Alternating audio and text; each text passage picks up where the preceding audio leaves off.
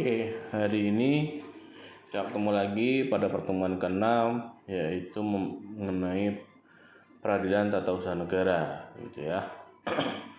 peradilan tata usaha negara pada pertemuan ke-6 ini kita membahas mengenai skorsing atau penundaan. Tata caranya atau prosedurnya diajukan bersama dengan gugatan atau dibuat tersendiri tetapi harus diajukan bersama dalam gugatan diajukannya dalam proses berjalan jika permohonan yang diajukan dalam gugatan belum dikabulkan. Ya. Yang kedua, dalam gugatan belum mencantumkan permohonan penundaan dan yang ketiga adanya perkembangan dalam proses yang sedang berjalan.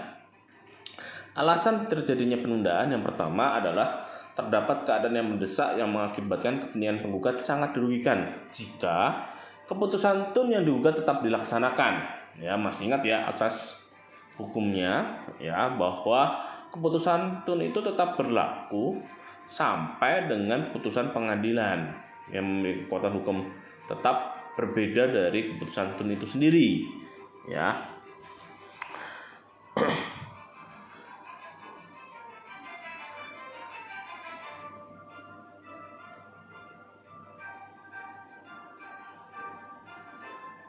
Yang disebut dengan erga omnes.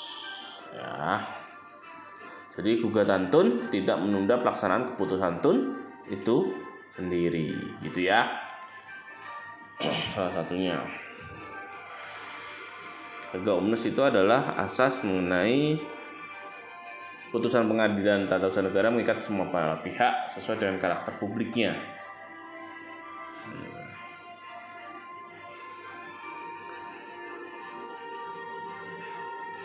asas praduga rahmat tauhid pasal 67 ayat 1 Undang-Undang PTUN itu ya. Setiap tindakan pemerintah dianggap rahmat sampai dengan adanya pembatalan tuh dasarnya ya. Kemudian kita masuk di dalam alasan yang kedua yaitu tidak terdapat kepentingan umum yang menjadi dasar dikeluarnya santun yang digugat tersebut sehingga di situlah masuk di dalamnya alasan uh, adanya penundaan. Oke, kita masuk di dalam acara biasa. Di situ ada penggugat melakukan pembacaan gugatan, replik, ya, duplik, dan sebagainya. Ya, pemeriksaan saksi, bukti tertulis, pemeriksaan lapangan bila perlu, simpulan dan akhirnya putusan. Ya, tergugat ada pembacaan jawaban, duplik, reduplik, saksi tergugat, bukti tertulis, lapangan bila perlu, kesimpulan dan putusan. Kita masuk di dalam eksepsi, ya Eksepsi adalah suatu bantahan tergugat terhadap materi gugatan. Penggugat yang tidak berkaitan langsung dengan pokok perkara, klasifikasi eksepsi ada eksepsi tentang kewenangan absolut pengadilan, kewenangan relatif pengadilan, eksepsi lainnya tidak mengenai kompetensi pengadilan. Pengajuan eksepsi, ya, eksepsi tentang kompetensi absolut dapat diajukan selama proses sengketa berlangsung, ya, in the lope process.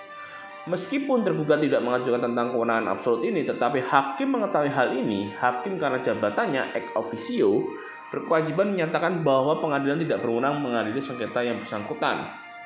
Eksepsi tentang kompetensi relatif diajukan penyampaian jawaban satu tergugat dan harus diperiksa sebelum pokok perkara diperiksa. Eksepsi lain yang tidak mengenai kompetensi pengadilan hanya diputus bersama dengan pokok perkara. Ya. Jenis eksepsi, ya, eksepsi adalah yang prosesual, yaitu suatu eksepsi yang didasarkan pada hukum acara. Eksepsi tentang hakim tidak berkuasa memeriksa gugatan diajukan penggugat, ya. Lalu eksepsi tentang perkara telah diputus oleh hakim dan mempunyai kekuatan hukum yang tetap, tentang penggugat tidak mempunyai kedudukan sebagai penggugat. Lalu eksepsi tentang lewat waktunya, eksepsi tentang tidak lengkapnya subjek tergugat, eksepsi tentang sengketa masih bergantung atau masih dalam proses pengadilan atau belum berkekuatan hukum tetap. Lalu eksepsi material ya adalah suatu eksepsi yang didasarkan pada suatu hakim hukum material.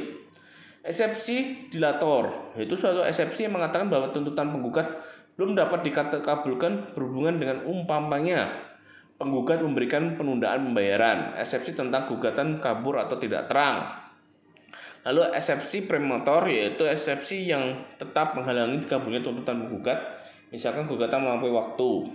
Ya. Oke. Di sini ya, kalau kita lihat bahwa terkait dengan eksepsi yang berkaitan dengan Direktorat Jenderal Kekayaan Negara misalkan lelang lalu eh, apa lagi eh, piutang negara itu merupakan adalah ab, eh, kompetensi absolut ya di mana kewenangan itu merupakan kewenangan pengadilan negeri gitu ya. Sedangkan misalkan terkait dengan kompetensi relatif ya kalian sudah tahu bahwa itu terkait dengan PTWN Serang ya lokus deliktinya ada di mana apa tempat perkaranya ada di mana dan sebagainya itu sesuai dengan tempatnya gitu ya. Ah terkait kewenangan absolut selain tadi ada lagi misalkan KNL itu contohnya misalkan sengketa uh, barang milik negara uh, K3S ya PKP 2B atau mungkin aset-aset uh, BPPN BDL ya. Lalu XPT PPA nah itu salah satu merupakan kewenangan kompetensi absolut begitu ya. Mungkin eh, gambaran terkait dengan proses sudah kalian pahami secara keseluruhan kita masuk di dalam yang selanjutnya yaitu terkait dengan eh, struktur pengadilan begitu ya kalau kita bicara struktur pengadilan di situ ada hakim ada wakil ketua ketua pengadilan, wakil ketua pengadilan, sekretaris gitu ya. Lalu ada jurusita gitu ya. Hakim pun dibagi menjadi dua macam yaitu hakim karir dan hakim ad hoc. Sifatnya hakim hoc ini adalah untuk perkara-perkara tertentu dia masuk dalam majelis hakim untuk memutus suatu perkara yang tidak uh, tidak biasa dilakukan atau yang sifatnya khusus gitu ya. Misalkan terkait dengan sengketa pertambangan dan sebagainya sehingga membutuhkan hakim yang sifatnya ad hoc gitu ya atau terkait dengan perpajakan nah, itu bisa mengambil hakim yang sifatnya ad hoc juga kemudian ya ketua pengadilan dan wakil ketua pengadilan itu pada dasarnya ditetapkan oleh presiden melalui eh, melalui ketua mahkamah agung ya. Proses dan sebagainya syarat-syaratnya ada di dalam undang-undang itu sendiri.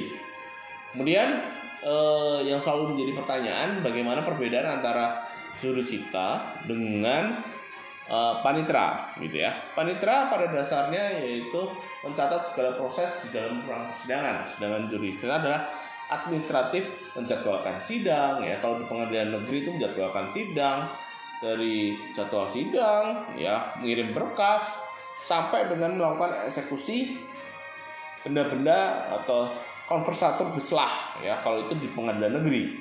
Sedangkan di pengadilan tata usaha negara, fungsi jurusita ini hanya satu, yaitu melakukan upaya paksa atau uang paksa terhadap siapa?